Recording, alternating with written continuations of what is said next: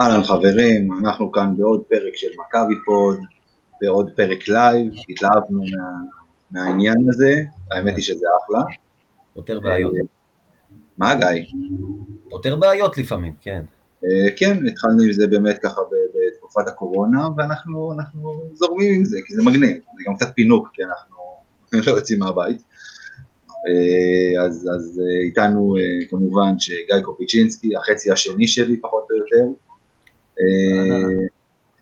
כן, והאורח שלנו היום, אלי אבלס, אהלן אלי, מי שכדורסל הישראלי, הבאנו אותך ככה באמת, מעבר לעובדה שאתה אוהד מכבי כמובן, עם ידע מכאן ועד להודעה חדשה, קודם כל, ספר לנו ככה בקטנה עליך, אני חושב את פודקאסטים ולא שומע, מי אתה, מה אתה? מה אני, בקצרה. אני ירושלמי, אוהד מכבי מגיל 5. כן, גיא, אתה יכול להגיד את החיוך? אנחנו לומדים להכיר יותר ויותר כאלה בזמן האחרון, אני לא ידעתי שיש אוהדים של מכבי בירושלים, ואתה כבר השלישי, אנחנו פוגשים מה שאני חושב. תראה, קודם כל, כשאני באזור שאני בן 5, באמצע שנות ה-80, זה מכבי הגדולה של מיקי ומגיב, והפועל ירושלים היא לא פקטור, יש עוד כמה שנים טובות אחרי זה של מכבי ירושלים, הפועל ירושלים עוברת בתחילת שנות ה-80 מהעולם הירושלמי מכירים בשטראוס, לעולם במלכה, והאמת שלדוד שלי היה מנוי, בגיל 5 בערך אבא שלי לוקח אותי למשחק, עם הפרופסור אורן דניאלי גילינו שמה שאני זוכר לא באמת קרה במשחק, אבל מצאנו כנראה על איזה משחק מדובר, וזהו, ואני אוהד מאז, מנוי כבר מתי, מ-2002 אני מנוי, הבנים שלי הצטרפו אליי עכשיו בשנים האחרונות, זהו, יושב באולם 12 צמוד לגוש המעודד, משתדל לעודד בגילי גם,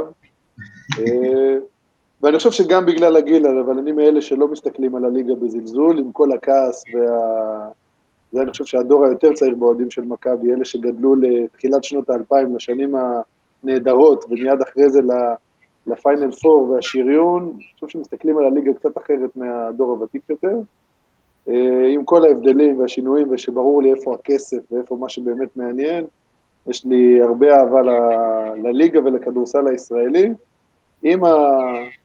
עם הפאקים שיש לנו ככה בחיבור של מכבי לדבר הזה.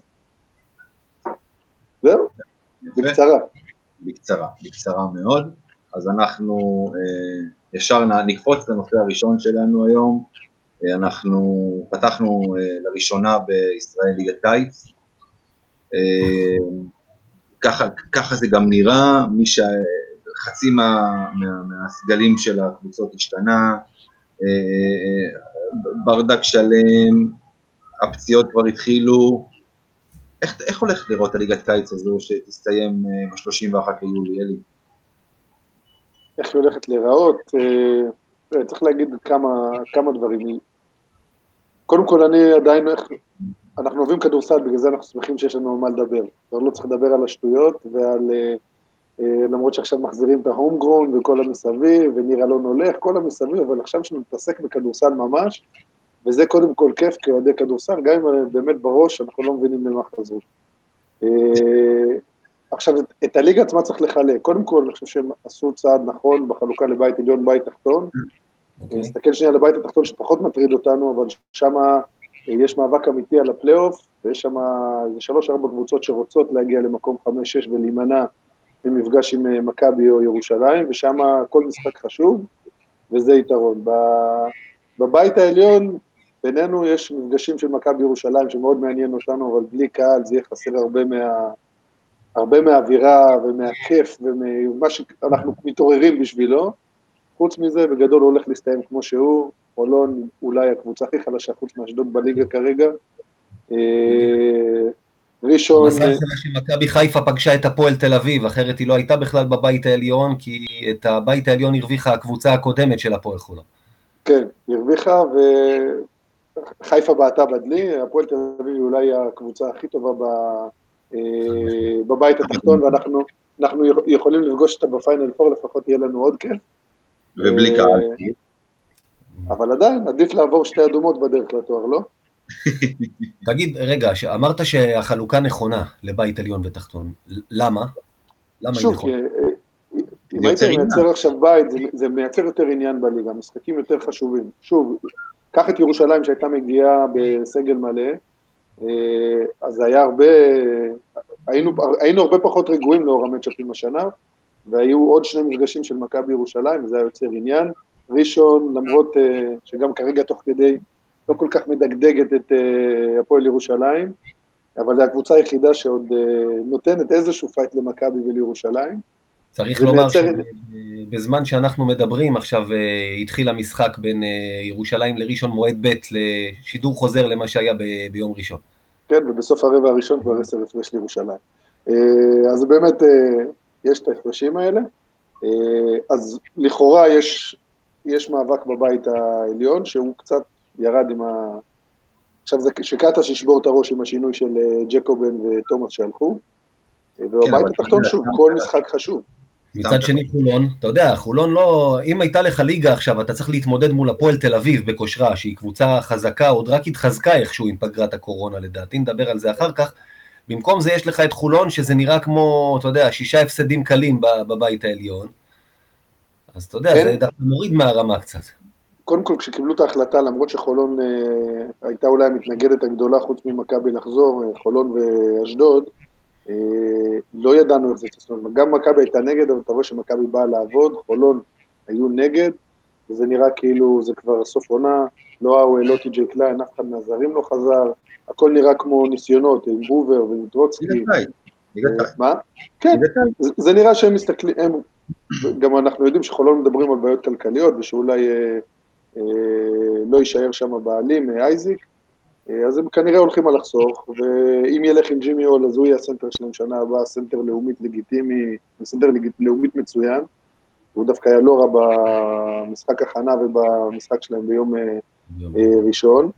ככה זה נראה חולון, למנהלת לא היה יכולת לחלק את זה, יכלו לעשות כמו בגרמניה, חצי מספרים אי-זוגים, מספרים זוגים לייצר בית, אבל ככה זה יצר איזשהו עניין גם בבית העליון וגם בבית התחתון, והמון חריקות של נעליים וסידי שצועק לעצמו, יהיו פה דברים משעשעים.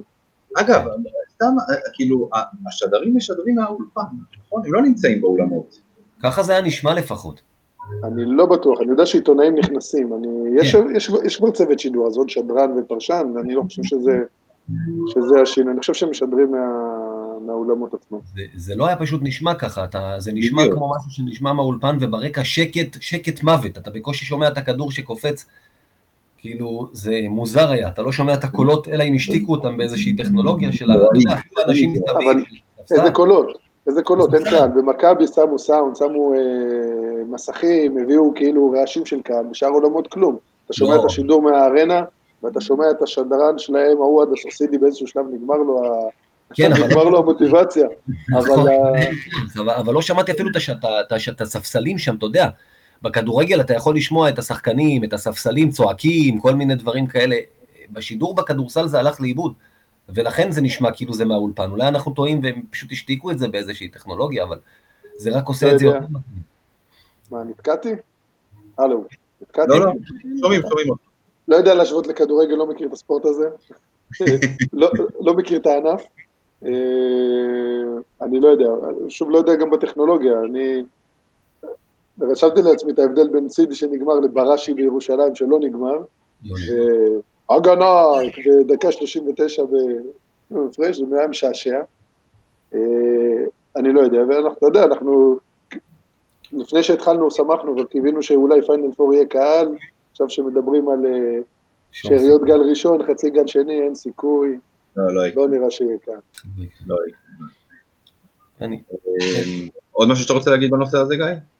אלי הזכיר קודם, תשמע, לפי מה שהוא מתאר, אנחנו פחות או יותר בני אותו דור, אותו גיל, וואטאבר, אני גם גדלתי על אהוב את הליגה הזאת, שאני הייתי צעיר, וצעיר זה גם אומר בשנות ה-20 שלי פעם, יכולתי לדעת, אתה יודע, הייתי יושב באיזה בית קפה, והגיעו כל הזרים של בני השרון, היו אז כמה תותחים שם, אתה יודע, היה את טרנס רנצ'ר ואוסמן סיסה ואנדודי איבי וכל החבר'ה האלה, אלי בטח זוכר אותם, גם אמיר בטח זוכר אותם, ואני יכולתי לזהות כל אחד ואחד מהם, וידעתי מי הם, וידעתי כל שחקן מי משחק ואיפה משחק, והייתי רואה את המשחקים בעדיקות, גם אם הם לא של מכבי. והיום, אתה יודע, כמו שאמרת, כאוהד מכבי, קיוויתי שלא יחזרו, אתה יודע, בעיניי זה גם 3 חודשים בלי, 100 ימים למעשה, זה לא באמת אותה עונה, סגלים התחלפו, גם ככה הזרים מתחלפים פה כל יומיים, ראה מקרה למשל הפועל תל אביב, בתחילת עונה החליפה את כל הזרים שלה, חלק אפילו פעם שנייה ושלישית, אתה שואל את עצמך מה אתה, והכל נראה כל כך מצחיק, ומשנים לך את השיטה, ושוב, אם הצליחו להמאיס את עצמם עליי, לא מדבר על הדור הצעיר, אז באמת צריכים לשאול שאלות קשות מהבחינה הזאת. ועדיין, היה לי כיף לראות סוף סוף כדורסל בטלוויזיה, אתה יודע, ולא רק בגולד, בכל זאת. אני חושב שלעשות את ההשוואה אחורה, אני לא אוהב את ההשוואות האלה. העולם השתנה, הכדורסל השתנה, אני לא מתגעגע לכדורסל עם השני זרים והזהות הישראלית, לא כי זה לא משהו שהיה נחמד וגדלנו עליו מצוין, אלא כי זה לא רלוונטי היום. זה לא רלוונטי היום, כי כל העולם השתנה, חוק בוסמן, והכדורסל הפך להיות מאוד גלובלי. נכון. שים במקביל לזה שהיו שני זרים ורק ישראלים, את זה שב-NBA היו שרון אסמרצ'ולניס ועוד איזה שחקן בולגרי, אחד שעשה עונה אחת באטלנטה בשנות ה-80. כאילו זה מה שהיה בשנות ה-80. והיום הכדורסל הוא ספורט גלובלי יותר, ואנחנו מסתכלים על היורוליג הרבה יותר, מסתכלים על ה-NBA הרבה יותר, להשוות. יש פה גם דברים של כלכלה ודברים אחרים שמשפיעים על איכות הזרים שמגיעים לפה וכולי, אבל זה מוצר אחר, זה מוצר אחר היום, עדיין הוא מוצר שהוא לא יעזור, אנחנו גם שחסכים על מכבי והיורוליג זה מה שמעניין אותנו, זו הליגה הישראלית בעיניי, יש בזה חשיבות, אתה מחפש שם את השם הבא שיבוא, מתי מדר יעבור למכבי כי לדרפט הוא לא יגיע והוא גדל ביציעים שלנו, יש עוד כאלה שמעניינים, כן? הוא לא יגיע אלינו. אני לפחות, תראה, אני לא אהבתי את כל הסיפור הנבחרת עם קטש, מבחינתי הוא יכול להיות כישרון גדול, אבל אני לא רוצה אותו בקבוצה, אני באופן אישי לא רוצה אותו בקבוצה. לא, ילד בן 19, עשה טעות, לא צריך לשלם על זה כל החיים. זה לא אומר שזה מגמה, אתה יודע, אל תהפוך אותו לירדן שואה, סליחה אלי, שוב הזכרתי משהו. את השם הזה אני מכיר. לא, הבעיה שלי זה קודם כל שילד בן 19 מרשה לעצמו להגיד שהוא לא רוצה לעלות ולשחק במדעי הנבחרת כי המשחק גמור, מצד שני הוא עושה את זה למאמן הנבחרת שהוא אמור לראות אותו כמודל ולנשק את האדמה שהוא דורך עליה כדי להיות כמוהו. בסדר. אבל זה לא פודקאסט של ים הדר. מה? זה לא פודקאסט של ים הדר או של הפועל. בדיוק, אז בואו אנחנו נעבור עכשיו בעצם לנושא השני שלנו. מה, אלי, תתחיל אתה. מאזן הכוחות שלנו מול ירושלים בעצם, מול המועמדת הטבעית, למרות שעדיין לא פגשנו אותה בגמר הפיינל 4, נכון? או שאני טועה. השתפר פלאים, אבל זה עדיין משחק אחד והכל יכול לקרות. זה ברור, וצריך לומר את האמת, יש פה, פרגו הוא מחליף שונה, אבל הוא טוב, מחליף טוב לג'קובן בראון, טרי זה לא תומאס, בעיקר בשני דבר, אבל אני אגיד שנייה משהו לפני זה, אני חושב כשמדברים על הגביע היורוליג של מכבי ב-2014, מדברים על החיבור הנהדר שהיה בקבוצה. וזה מה שמדברים על מה שקורה העונה בירושלים. והדברים האלה, הכימיה הזו והחדר הלבשה שעוזר לך לגבש קבוצה ולבנות אותה להרבה יותר ממה שהיא שווה באמת, אין לזה מחיר. והאחד ועוד אחד שווה 3 הזה זה ענק. ברור לכולנו שווילבקין טוב מבראון, ובעמדה לעמדה, ואנטר טוב מתומאס, אבל ראינו שבמפגשים אחד מול השני, זה לא תמיד בא לידי ביטוי. וזה נעלם להם, וזה חתיכת מכה, זה לא מכה קלה בקנה. נכון. לגבי טרי במקום תומאס, זה שחקן אחר לגמרי. טרי הוא יותר טיוס באופי ובסגנון, זאת אומרת, זה יכול לעבוד נהדר עם פרגו באלאופים, ובמשחק מעל הטבעת, אבל שלושה דברים שהם לתומאס. אחד, תומאס הוא טרייל. אין לטרי והיה לתומאס. אחד, ירושלים משחקת הרבה במשחק המעבר, ותומאס היה מוביל כדור, ריבאונדר שיודע להוריד את הכדור ומהר להריץ את זה, מה שאנחנו רואים לא מעט במכבי מאבדיה ומקספיק שראינו כשהוא שיחק, הגבוה שלוקח את הריבאונדר יודע להרוץ את המגרש. מה זה? היה לו שחקן כזה? אני לא זוכר כבר. היה פעם, כן, בגיל זה. ואז הוא נבחר לדראפט בסקרמנטו. ותומאס היה כזה, וזה עוד משהו שאנטרי לא יודע לעשות אותו. הדבר השני, תומאס בהרבה מובנים בהתקפה העומדת, הוא כמו אנטר אצלנו, עושה את הפיק אנד פופ ומנהל את הקבוצה מהאייפוסט, וזה לא קיים היום, זה למצוא את בלט חזרה לשלשות באחוזים גבוהים, זה בחיתוכים, וטרי הוא, שוב, הוא לא כזה,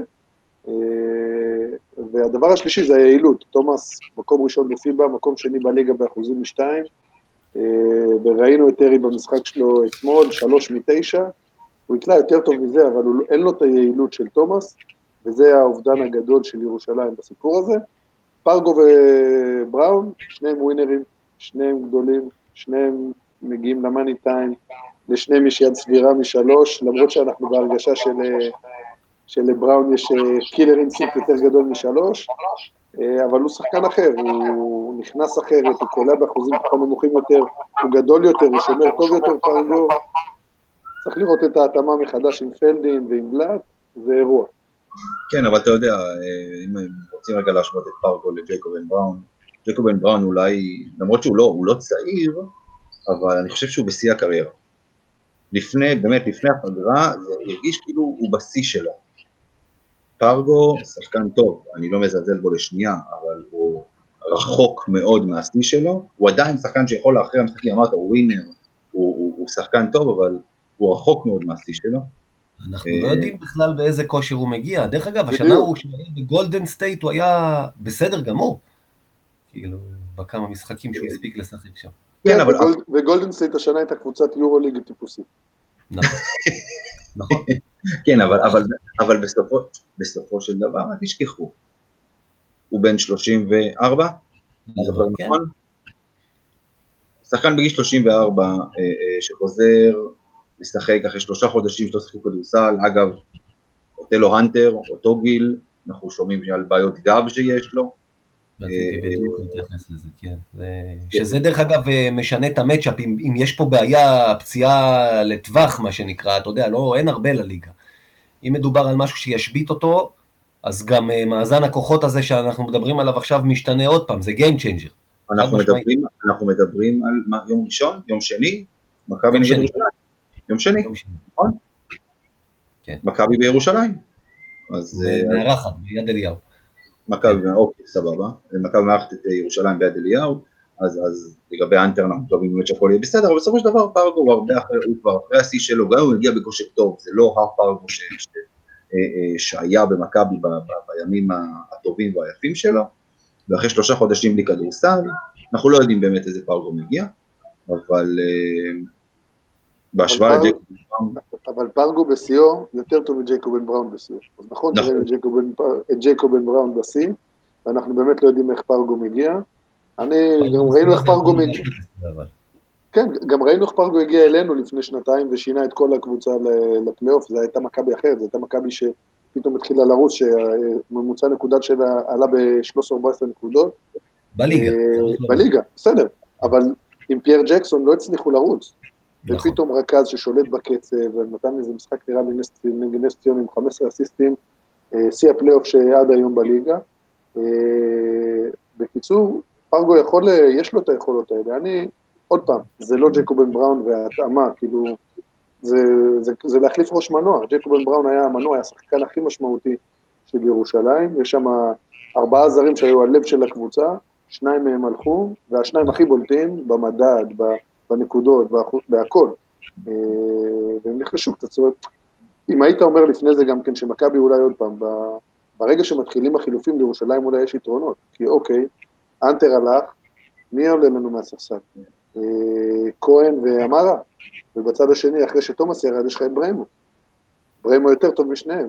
אז עכשיו אנחנו על פניו טובים יותר בכל עמדה, הישראלים ביפר הרבה יותר טובים, עבדיה וזוסמן היום וכהן, הם בלי להתבלבל, אולי בלט הוא היחיד שמתקרב לרמה הזו בירושלים, אבל למכבי על הנייר יש יתרון בכל עמדה, גם בזרים וגם גם בישראלים, אבל הנייר אפשר לעשות איתו, לזרוק אותו לפח. אני רק יחדד, נוסיף נדבך, כי אתה אמרת את הכל, בריימו ותומאס באמת אמרתי, אני אמרתי את זה כמה פעמים עם שחקנים שכאילו המציאו לשחק מול המכבי הזאת מבחינת מצ'אפ, לא בריימו, סליחה, תומאס וג'קובן בראון. אגב, תומאס עוד דבר, זה היכולת שלו עבודת רגליים. קאטה שעה נותן לו הרבה פעמים לשמור על ווילבקין, לא בתור חילוף, אלא בכוונה, וזה טרי לא יכול לעשות. וזה גם משהו שמבלבל את מכבי לגמרי. מה שעוד דבר שמכבי תל אביב, אנחנו דיברנו על זה בזמנו אחרי ההפסד בגביע, שלמכבי היו את היתרונות של בלק ושל קספי, והם נוטרלו, וקספי גם היה עוד שחקן ברוטציה, ופתאום עלינו בלשחק 9 נגד 9 בגלל חוקי הליגה, ועכשיו אנחנו נגיע שוב ל-11 נגד 9, כי סנדי כהן קיבל אזרחות, וכי במקום ג'ון די ברטולומיאו הביאו את בורדיון.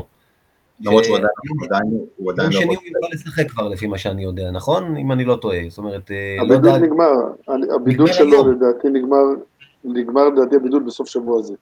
בסוף שבוע, אוקיי. אני חושב שאפילו מחר, אבל הוא עדיין מתקבל עם הקבוצה.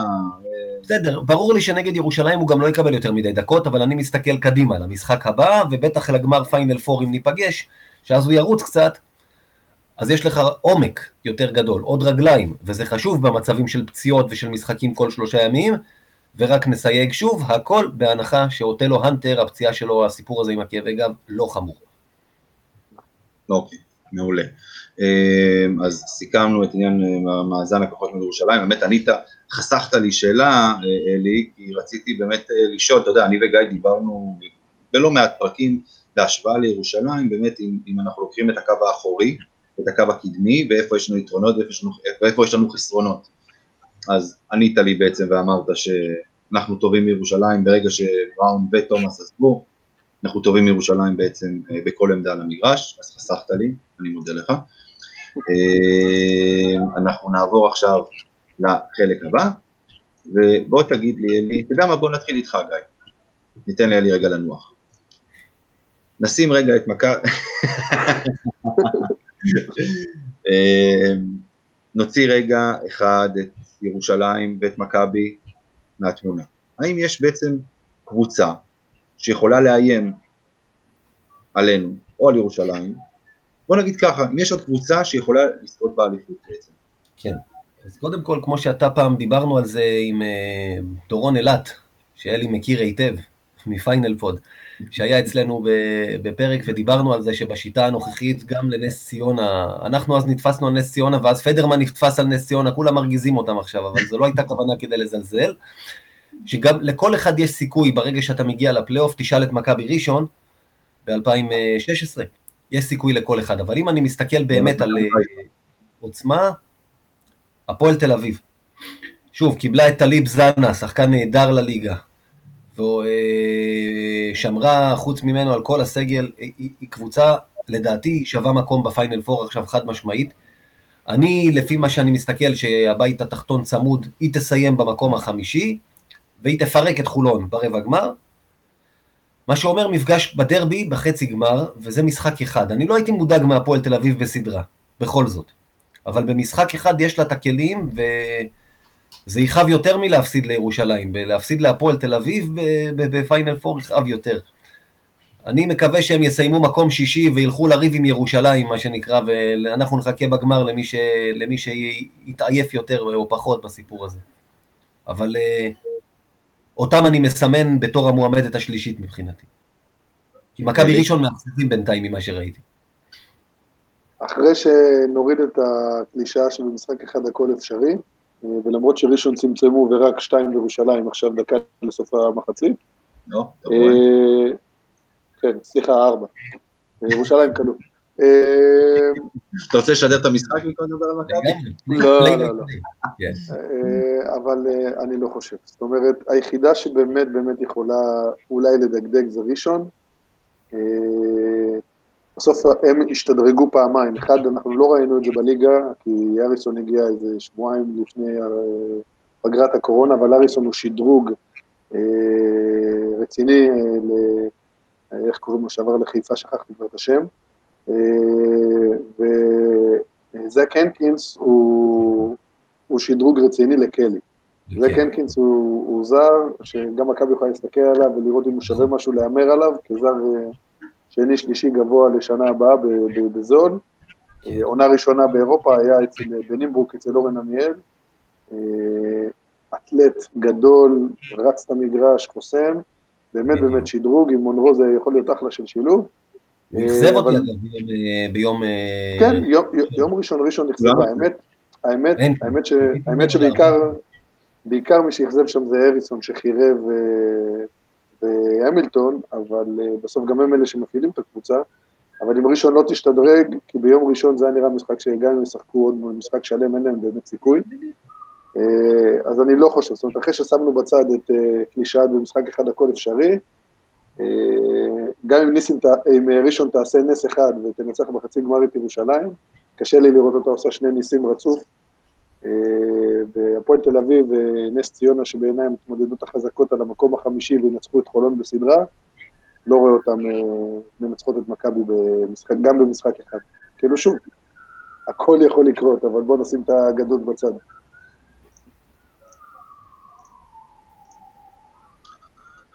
תראו, אני דווקא הולך פה עם גיא.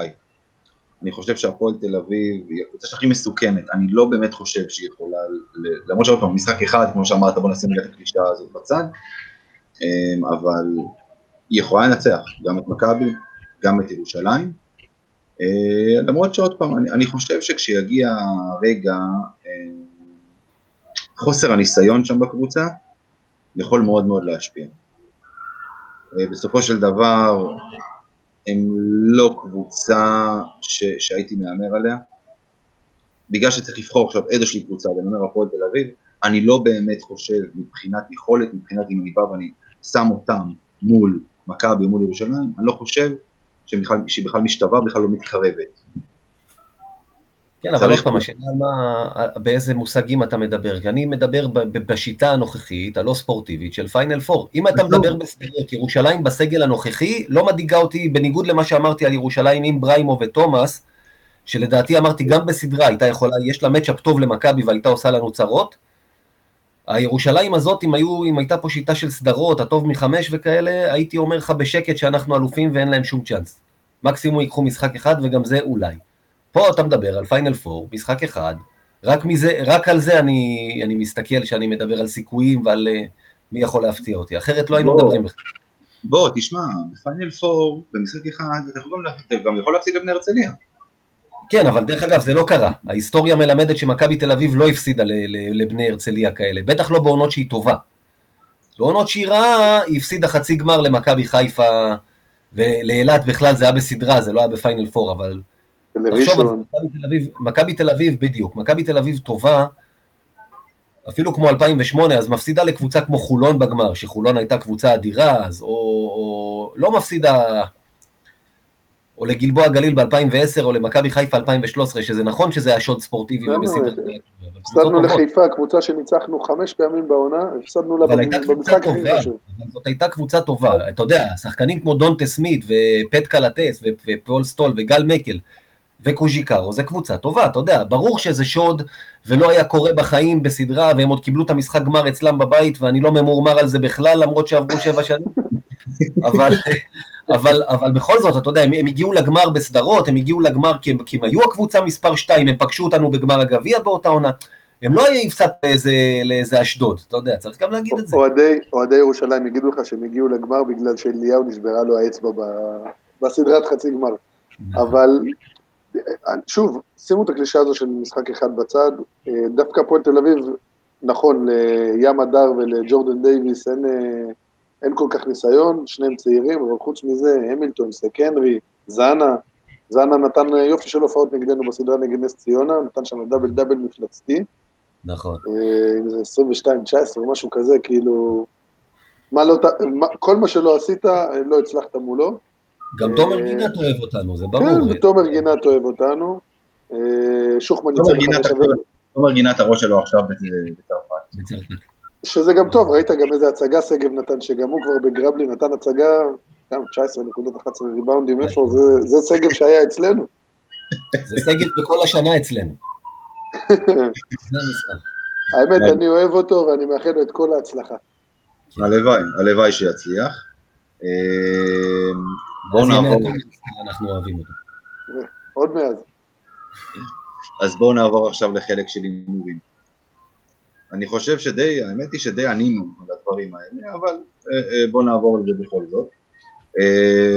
אלי, מה הפיינל פור שלך? טוב, זה קל, מכבי ירושלים וראשון בפנים, נס ציונה או הפועל, אני אלך על הפועל, כי הפועל כרגע נראית הכי מחוברת, כאילו היא חזרה קבוצה אחרת מהפגרה, הם שומרים, הם נראים מתואמים, המאמן היווני עם השם הבלתי אפשרי לאיזה קסטריטיס, מאוד תומך על מד"א, ומד"א מקבל אצלו הרבה ומחזיר, נראה לי שהפועל תהיה הקבוצה הרביעית, יש לי חברים מועדי הפועל, מותר לומר את זה בפוד הזה?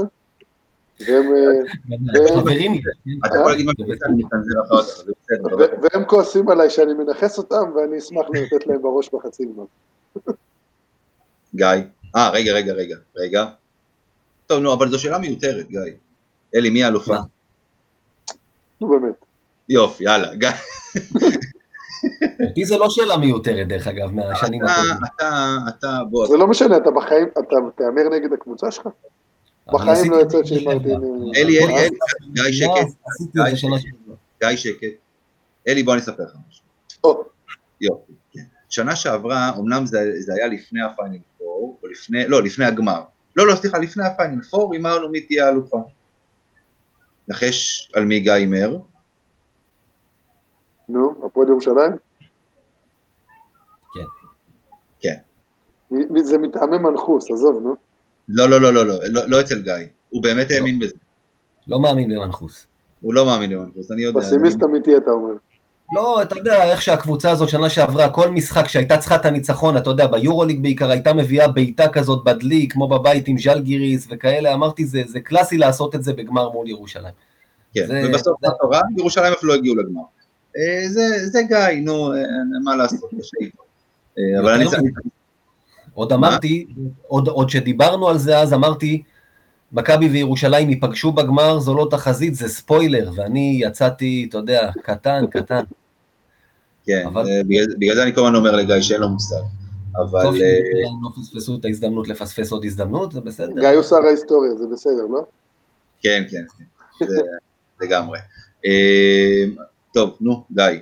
אני חושב שהתשובות שלנו יהיו פה דומות של כולם לדעתי. דעתי כדעת אלי במקרה הזה מבחינת פיינל פור, מכבי תל אביב, הפועל ירושלים, ראשון, לראשון ילך קשה דרך אגב, גם ברבע גמר את מי שלא תפגוש, והפועל תל אביב שתעשה 2-0 על חולון. עכשיו, השנה זה השנה, אני מקווה שלא ימצאו איזה תירוץ בגלל הקורונה להמשיך את הפיינל פור, לעוד איזה, להאריך אותו בעוד שנה או בעוד שנתיים, אני ממש חושש מזה, אתה יודע, ימצאו איזה תירוץ, חיים אוחיון יבוא, יגיד לא הייתה קורונה, לא התארגנו, תנו לנו עוד פיינל פור עוד שנה, לא יודע, אני מקווה שזה הפעם האחרונה, לא? רגע, אלי, בני הרצליה עלו ליגה, נכון? כן. נהדר, אז בנוסף אחד, החתימו גם את דרוקר למאמן, במקום לנסוע לאשדוד, ניסה לאולם היובל המבאס בהרצליה. לא, אני למדתי בתיכון הזה. אף אחד לא מושלם. נקטח, טוב. אני גר בבית החלוגר במקור מהרצליה, אתה מבין איזה צניחה? קרוב לך. שנה האחרונה של הפיינל פור, מה שלא קרה מאז 2007 יקרה הפעם, אולי אני אטעה גם הפעם, אבל שוב, במשחק אחד הכל יכול להיות, מכבי תל אביב וירושלים, תיפגשנה בגמר, השנה אני הולך עלינו, אני לא מאמין שלקבוצה כזאת מגיע לסיים את השנה בלי תואר, אני מקווה שאני הפעם לא מנחס הפוך. אתה רואה אמיר, כבר היה שווה שאני אגיע. תכלס, כן. זהו, אני נביא אותך עכשיו כל שבוע, רק שהוא לא יגיד כל פעם שמכבי תפסיד. טוב, אנחנו מסכימים פה שלושתנו גם מבחינת מי הקבוצות בפיינל פור וגם מי תהיה האלופה. אני רק אחזק את מה שגיא אמר, אנחנו פוגשים את ירושלים בגמר, ותזכרו, 24 ליוני, שעה 10:10, כבר מאוחר, תזכרו שאמרתי את זה. זה מוקלט, יופי, הגמר נגמר, 17 הפרש צפונה. אוקיי. תזכרו. אגב, סתם סקרנות, הנה, הבית העליון התחיל היום או מחר. איך אנחנו גומרים את הבית העליון? 6-0? 5-1. אני אלך על ה-6-0, בשביל הכיף. אי אפשר שנסכים על הכל. לא, בסדר גמור. 5-1, נפסיד 1. נפסיד 1 ולא לירושלים. לא לירושלים? לדעתי לא. לדעתי, אני חושב שבגלל כל הסיפור שהיה בפגרת הקורונה, כל הציוצים והמלחמות האלה שהיו בין גיא הראל בעיקר לבין דני פדרמן ומכבי בכלל, יש לי הרגשה שמכבי יראו את ירושלים על המגרש, והם יעלו גם ביד אליהו וגם בארנה, ויפרקו להם את הצורה. זו התחושת בטן שלי. זה מפחיד, אתה יודע, ואז אתה בא לגמר, ואתה יודע, זה כמו ריאל וצסקה שפרקו את מכבי ב-2014 בליגה הסדירה, ואז בגמר ניצחנו אותם. קצת מפחיד אותי לפרק אותם פעמיים. תגיד לי, כל דבר שנגיד אתה תמצא משהו שלילי? שזה אני פה. האמת שאם אתם מקשיבים, באמת לפני שבועיים, כי הרבה זמן לא יצא לי, הקשבתי לפודקאסט שג'ו ארלאוקס עושה עם טייריס רייס. הוא מדבר על הפיינל פור הזה, על ההרגשה גם שקבוצה שהיא אנדרדוג מגיעה, הוא אומר, אנחנו לא היינו אנדרדוג. את ריאל היה לנו שני משחקים בעונה שהפסדנו מאוד צמוד, פעם בשתי נקודות, פעם בנקודה, וכאילו, אם תשאלו את ריאל, הם העדיפו את צ'סקה עלינו. אז גם כשאתה מגיע ככה, זה לא הכל חלק ולא הכל כזה ברור, ויש את יאניס שידאג לשמור את כולם ככה סגורים כמו שצריך ומפוקסים, אני פחות מודאג, אבל אני אופטימי מטבעי. בסדר גמור, מעולה. בואו נדבר עכשיו על משהו קצת יותר אקטואלי. משהו שככה קיבלנו היום. היום הייתה בעצם הגרלת משחקי היורוליג. וזכינו לפתוח את המשחקים. קודם כל בואו נודע על האמת, אנחנו לא יודעים אם בכלל תיפתח העונה, ואם היא תיפתח במועד, ואם היא תיפתח בכלל. משחק הראשון, משחק בית, 1 באוקטובר, על בבית. יהיה בית, יוכלו לבוא אליך, אתה יודע, זה הרבה לא ברור, כן, טיסות. תשמע, אם אין טיסות, אין ליגה. כאילו, זה לא... לא, אתה יודע, אולי יגידו, אוקיי, בתור התחלה כולם סתם, כולם ליוון, צחקו ביוון, כולם ל-whatever, אתה יודע, אין בית, אין חוץ, אין כלום, תלכו לשחק שם וזהו, אני יודע, לך תדע מה יהיה המצב ואיזה פתרונות ימצאו לך. לא נשמע לי ריאלי, כי כשדיברו על זה, אולי לעשות את זה העונה, לסיים את העונה, אז היה לך איזשהו דדליין, זאת אומרת, אתה יודע שאתה נוסע עכשיו לשבועיים, לשלושה, משחקים את המשחקים, את הפיינל פור, בלה בלה בלה, מסיימים וזהו. פה זה פתיחת העונה, נוסעים ליוון, כמו שאמרת סתם, לכמה זמן? לכל העונה? זה לא מסתדר. אז פתיחת ה... בואו נצא מנקודת הנחה שיש יורוליג. כן. אז משחק בא, כן, כי אחרת אין לנו מה לדבר. אז באמת, 1 באוקטובר, משחק בית נגד אלבה ברלין, שם שינוי פתיחת עונה, נורמלית, אבל בואו נדבר על סיום. 4 משחקים, 3 בחוץ, והבית הוא ברצלונה, וגם בחוץ, יש שם ז'לגיריס, יש שם... כוכב האדום וזניף, לפחות 2 מתוכם זה מקומות קשים, אתה יודע, לא יודע איזה איכות תהיה לקבוצות האלה שנה הבאה, אנחנו לא יודעים מה יהיה איתם, כי אלה קבוצות שנוטות להתפרק ולהיבנות מחדש כל שנה, אבל תמיד קשה שם, תמיד קשה בבלגרד ותמיד קשה בקובנה. זה פוטנציאל לסיים רע ולדפוק מיקום, כן, אין ספק.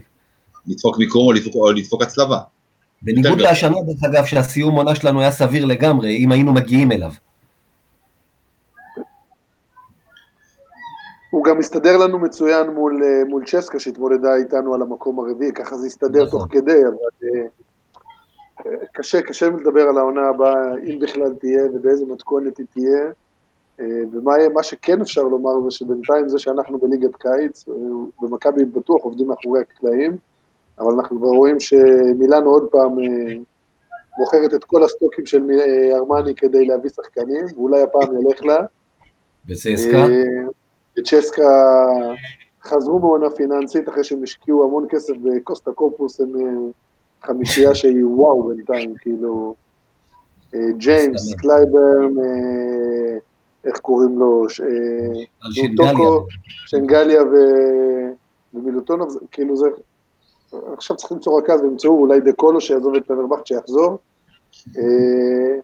כאילו יש עוד פעם, יש ריאל זה ריאל, הנדולו לא מפסידה כלום, ברצלונה בכלל עם קלטס, זהו, זה כאילו, אין חמישייה טובה יותר באירופה, שוב, אתה תגיע. אתה צריך לשחק עד סוף יולי, ובינתיים בעייתי להתחיל להחתים, יש לך שחקנים פה.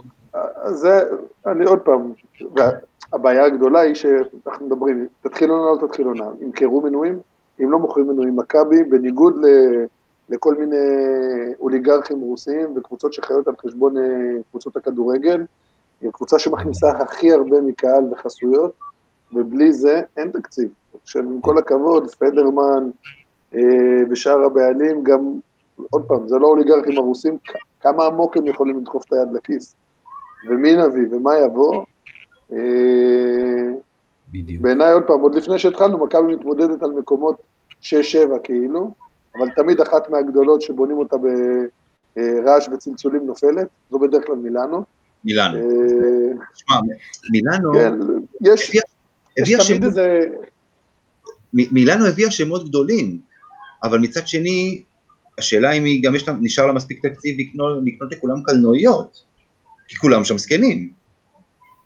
הביאו שחקנים, מה לא, חוץ מבאחי השם עכשיו של הרכז מברצלונה, איך קוראים לו? דילייני. חוץ מדילייני. למה ברוקס שנשאר? אני מדבר איתך על הכוכבים שהם נכתים, מדבר איתך על קל היינס, שהוא מן הסתם כבר יותר קרוב לסוף הקריירה. גם רודריגז, שראינו השנה שהוא לא... זה לא אותו סכר רודריגז שהיה. יש אחד שהקבוצה שלו זרקה אותו, כי אמרו שהוא בסוף הקריירה, והוא נתן את העונה הכי טובה שלו באירופה, אחד קוראים לו אוטלו אנטר. אני לא רואה איזושהי סיבה שפתאום, קייל היינס יהפוך להיות סנטר דרג ג' ביורוליג. לא דרג ג'. תראה, אני אגיד לך את האמת, מה שאני הכי פחות התרשמתי ממילאן העונה, זה נראה ש... ברח לי השם של המאמן. מסינה. שמסינה משחק כדורסל ישן. שהוא משחק כדורסל שלא כל כך מתאים לחומר שהיה לו ביד, והוא לא up to date עם הכדורסל האירופי עכשיו שראינו בקבוצות האחרות, ומסינה הוא מוח כדורסל מבריק, אבל השאלה אם הוא יתאים את עצמו וידע להתאים את עצמו לסגל, כי שנה שעברה הוא נכשל, עוד פעם היה לו סגל לא רע, לא טוב כמו שיהיה לו שנה הבאה, אבל בעיניי מבחן הוא קודם כל של מסינה. גיא. תראה, קודם כל דיברנו על מסינה ועל מילאנו, אחד הדברים שלא רק מכבי, הדבר הנוסף שבגללו צובט לי שהפסיקו את עונת היורוליג, זה לראות את מילאנו נכשלת שוב, שזה היה מסתיים ועוד פעם לא מצליחה להגיע להצלבה, אפילו עם מסינה, זה היה מצחיק כבר. אבל בעיה, שמע, אני חוזה עונה קשה נוספת מבחינת שתהיה דומה ללפני שנתיים, לא... בגלל המצב של הקורונה, בגלל שאנחנו כרגע תקועים ומחכים בזמן שאירופה מתחמשת, בגלל שלא ברור מה יהיה, התקציב היא קטן, אני צופה עוד פעם, עוד שנה של מאבק על ההצלבה, אני רק מקווה שיהיה לא כמו אז שכל הזמן רדפת וכמעט ובחוץ ובסוף נשארת בחוץ, אלא שנצליח גם להיות בפנים. לא רואה שחזור של העונה של העונה הנוכחית, שאתה פתאום על מקום רביעי ובלי הפציעות גם היית כנראה יותר גבוה, או לפחות נלחם על מקום 2 יותר גבוה, לא רואה שחזור של הדבר הזה, רואה 6-10. ושוב, הכל בהנחה שנוכל להתחיל עונה כמו שצריך ושיהיה קהל. אז לא, בוא. היתרון של מכבי לקראת שנה הבאה בקבוצות דרג ב' לא בחמש הקבוצות המתחמשות, זה שהיא שומרת על הקור שלה. שני השחקנים הכי חשובים, אנטר ווילבקין, נשארים, בהנחה שיכול להיות שתגיע לאיזה מצב שתצטרך למכור אותם. לא יקרה. בוא נקרא, נראה לי שזה באמת רחוק. השמועות אומרות שדורסי סגור יגיעו על זה בסוף. עם זוסמן והזה הישראלי, אני לא יודע אם אייסי יישאר. במחיר שלו, במחיר שהוא קיבל השנה הוא לא יישאר. אשר יהוד זה נשאר, דרך אגב יש אחלה הזדמנויות בעיניי לא פחות טובות בפחות כסף. כן. יש את... מה? לא יערו? יש, וויטינגטון שהיה שנה בגלטסראי והיה בגלבוע לפני זה, אתה יכול להביא את תומאס, הוא דיברו עליו שנה שעברה וחתם בסוף בפרטיזן, יש שחקנים שהם זולים יותר ואתה יכול להביא אותם. אוקיי. וכשאתה מסתכל ימין השמאל, הפאו תחלש, אולימפיאקוס, עוד שנה שלא פקטור, פנרבחצ'ה תחלש, בסקוניה, בטח ששנגליה הולך, בקיצור, בטח תשקיע הרבה כסף ועוד פעם תיקשל, זנית יש לה יכולות. כל הקבוצות מרכז טבלה ומטה, אני מניח שהקורונה תשפיע גם עליהן בצורה רצינית, כן, זה מהבחינה הזו, זה באמת נכון, אבל אני חושב שגיא, להאמר עכשיו על מקומות, כשעזוב שאתה לא יודע אם הליגה בכלל תיפתח, אתה לא יודע, אנחנו משחקים בנדמל. הדבר היחיד שיודעים זה שיש לוח משחקים, זהו, את כל שאר הדברים אנחנו פשוט לא יודעים. ושהוא לא יקרה כמו שהוא תוכנן כרגע, זה גם אני מבטיח לך שיודעים. הגיוני, הגיוני. טוב, אז אנחנו דיברנו גם על היורוליג, אנחנו עכשיו נעבור לפינה האהובה של גיא, שהרבה הרבה זמן לא היה לנו אותה. גיא, תתחיל עם שיעור ההיסטוריה שלך. יאללה, בוא נרוץ. פתיח ומתחילים. איפה הסלייד? איפה הכיתוב למטה? נעבוד את זה לפעם הבאה. בסדר גמור. יאללה, קיבלתי. אז טוב, שיעור היסטוריה במתכונת ליגה. אנחנו הרבה פעמים היינו עושים את זה על משחקי יורוליג. אין יורוליג, אנחנו, כמו שדיברתי קודם, אני ממש מקווה שזו השנה האחרונה של הפיינל פור. אז אנחנו ניקח אתכם 14 שנה אחורה לשנה הראשונה של הפיינל פור. מכבי תל אביב, נעשה שוב, מכבי תל אביב וירושלים קודם כל נפגשו בגמר. בפעם הראשונה מתוך שתיים, הפעמיים הראשונות שהיה פיינל פור זה היה הגמר, ומאז זה לא חזר יותר עד ימינו. אנו כל פעם אחת מהקבוצות פישלה איפשהו בדרך. תעודת עניות לשיטה לדעתי. אני זוכר, הזיכרון שלי מהשנה הזאת, אתם יודעים, זו הייתה קבוצה, אמנם וויל סולומון במקום שרס, אבל אותו פארקר ואותו בסטון ואותו וויצ'יץ' ואותו בורשטיין, ואין ספק שהייתה קבוצה עדיין, גמר יורוליג, אתה יודע, טופ יורוליג, ואני זוכר שאני לא ישן בלילה לפני המשחק הזה של הגמר, בגלל השיטה הזאת, אני פתאום בלחץ, אתה יודע, ולא בלחץ מכיוון של יש לי יריבה, אתה יודע, אלי זוכר ואמיר אולי זוכר את 99. גם אז הייתי בלחץ לפני הגמר, כי ירושלים סיימה ראשונת הליגה, אבל אמרתי, סדרה, אנחנו ניצחנו אותם השנה פעמיים, הם עדיין צריכים להוכיח שהם יכולים לנצח אותנו. פה זה היה הפוך, הייתי בלחץ כי רק לי יש מה להפסיד, מה שנקרא. אתה בלחץ מהיום שנולדת, הלאה, תתקדם. טוב, חצי גמר, במיוחד אחרי חצאי הגמר, מכבי תל אביב לא הרשימה מול נהריה, ניצחה 85-72, אגב, בחצי השני ירושלים ניצחה את אותה ראשון, איכשהו הם תמיד בחצי גמר, אתה שמת לב לזה, ירושלים וראשון, כל הזמן אחת נגד השנייה, וזה נגמר 66-65 לירושלים, ואני זוכר שהחזקתי את כל האצבעות שלי בידיים וברגליים שראשון תנצח אותם, וזה היה ככה קרוב, כי אמרתי, ממש לא התחשק לי להפסיד להם תואר, ועוד על השיטה הזאת שיחגגו לי על הפרצוף, ירושלים הצליחה לנצח, הגענו לגמר, בואו, הנה הגמר, הנה הוא בא. הגענו לגמר. איזה אפקטים. אתה יודע, גם יד אליהו, אתה יודע, גם רצו לי תמונות מהגמרי גביע של 96 ו-97, חצי החל אדום, והנה שרס בא לעודד אותנו. קודם כל ראיתי אותו ביציע, אני אגיד לך משהו, נרגעתי. אמרתי, הוא איתנו, הוא תומך בנו, אתה תראה את המעורבות שלו פה, זה... היכולת של מוני פנן בעיקר, ושל מכבי להפוך שחקנים שעברו פה... למכביסטים. anyway, אנחנו לא נראה את כל התקציר, סתם רץ לנו ברקע. מכבי הובילה כל הזמן, ירושלים הייתה באזור, וכל הזמן, אתה יודע, זה היה מכבי מתרחקת, ירושלים מתקרבת, עד שהגיע הרבע האחרון. רבע האחרון, מכבי תל אביב מנצחת ב-20 הפרש את הרבע בלבד.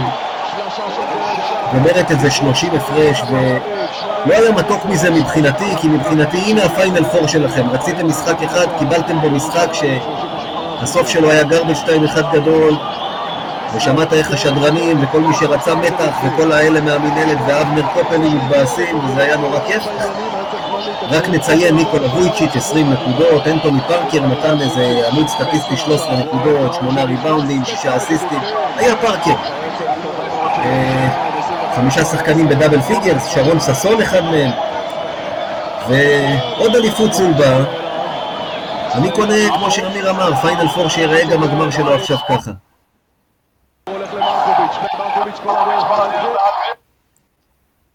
זהו, עזרנו? זה הייתו. כן, זה היה נחמד דווקא הדבר הזה. צריך אולי להתמקצע עם זה, אבל זה לא רע, תלמדו שלום בפיינל פור, נראה לי. אנחנו כל פרק עושים משהו חדש בקטע הזה של הלייב, אז זה עכשיו משהו, אנחנו נתמקצע על הפעם הבאה יותר. רק נגיד, אתה יודע, אולי זה, לא דיברנו היום על המשחק שכן שוחק מול אשדוד, כי באמת שקשה לקרוא לזה משחק כדורסל, בכל זאת אין הרבה מה להגיד עליו. בוא נגיד ככה, למכבי לא היו משחקי אימון מתחילת חזרנו לשחק, זה היה משחק האימון. אתה יודע מה, אבל כן נגיד כמה דברים למי שלא ראה. אחד, שלושת הישראלים הצעירים של מכבי, זוסמן, אבדיה ודורי סער, חזרו מפלצות. זה לא אותם שחקנים, שלושתם אלו מסה, דורי סער, ילד בן 18, אלא 6 קילו, אתה רואה את זה עליהם. שתיים, אתה רואה שיאניס משתמש הרבה יותר בזוסמן ובאבדיה כמספרי אחד, משהו שלא ראינו הרבה העונה, ואתה רואה גם שהפלוס מינוס של מכבי, בפלוס מינוס של מכבי, שניהם הכי גבוה. אז זה קורה, זה בסדר כשהם מובילים את הכדור. 3, סנדי כהן, כל העונה הסתכלנו עליו. אז נכון, עם הכוכבית שבסוף זה אשדוד, אז נכון, קלענו 60% ל3, שאף קבוצה בליגה לא התקרבה לזה, וכו', כן, זה אשדוד. סנדי כהן מראה שברמת הגארד הוא חיה, הוא משהו שאנחנו לא רגילים לראות בנוף הישראלי.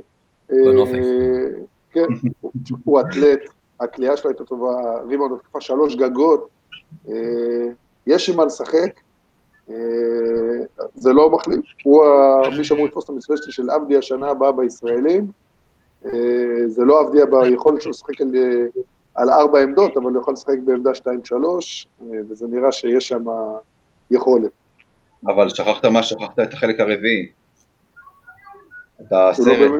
את הסרט רמבו של זוסמן. נכון. לא, זה סתם נגדות. לא, האמת היא אתה יודע, כאילו, זה מצחיק אותי להיזכר בתחילת העונה, בדני אבדיה, באיך הוא היה, ומה הוא עשה על המגרש, ומה נהיה ממנו היום. זה משהו, אתה יודע, כאילו, דרך הליגה קודם כל, דרך אגב. קודם כל הוא נכנס לעניינים דרך אותה ליגה מושמצת שלנו, צריך לומר את זה. נכון, זה אחד היתרונות. דני אבדיה בסיבוב השני היה הישראלי הכי טוב בליגה, עם מדד של מעל 18 נקודות בסיבוב השני. אוקיי, אז יש לו, הוא לדעתי רביעי בליגה במדד, אבל בסיבוב הראשון הוא עובר את גינת, הוא עובר את קליין בלי למצמץ. בסיבוב השני הוא היה מפלצת במושגים של הליגה הישראלית, הוביל את מכבי במדד, שני בדקות, כאילו ראשון בדקות, שני במדד, אם אני זוכר נכון או להפך, גדל לנו פה מול העיניים באמת משהו שלא ראינו.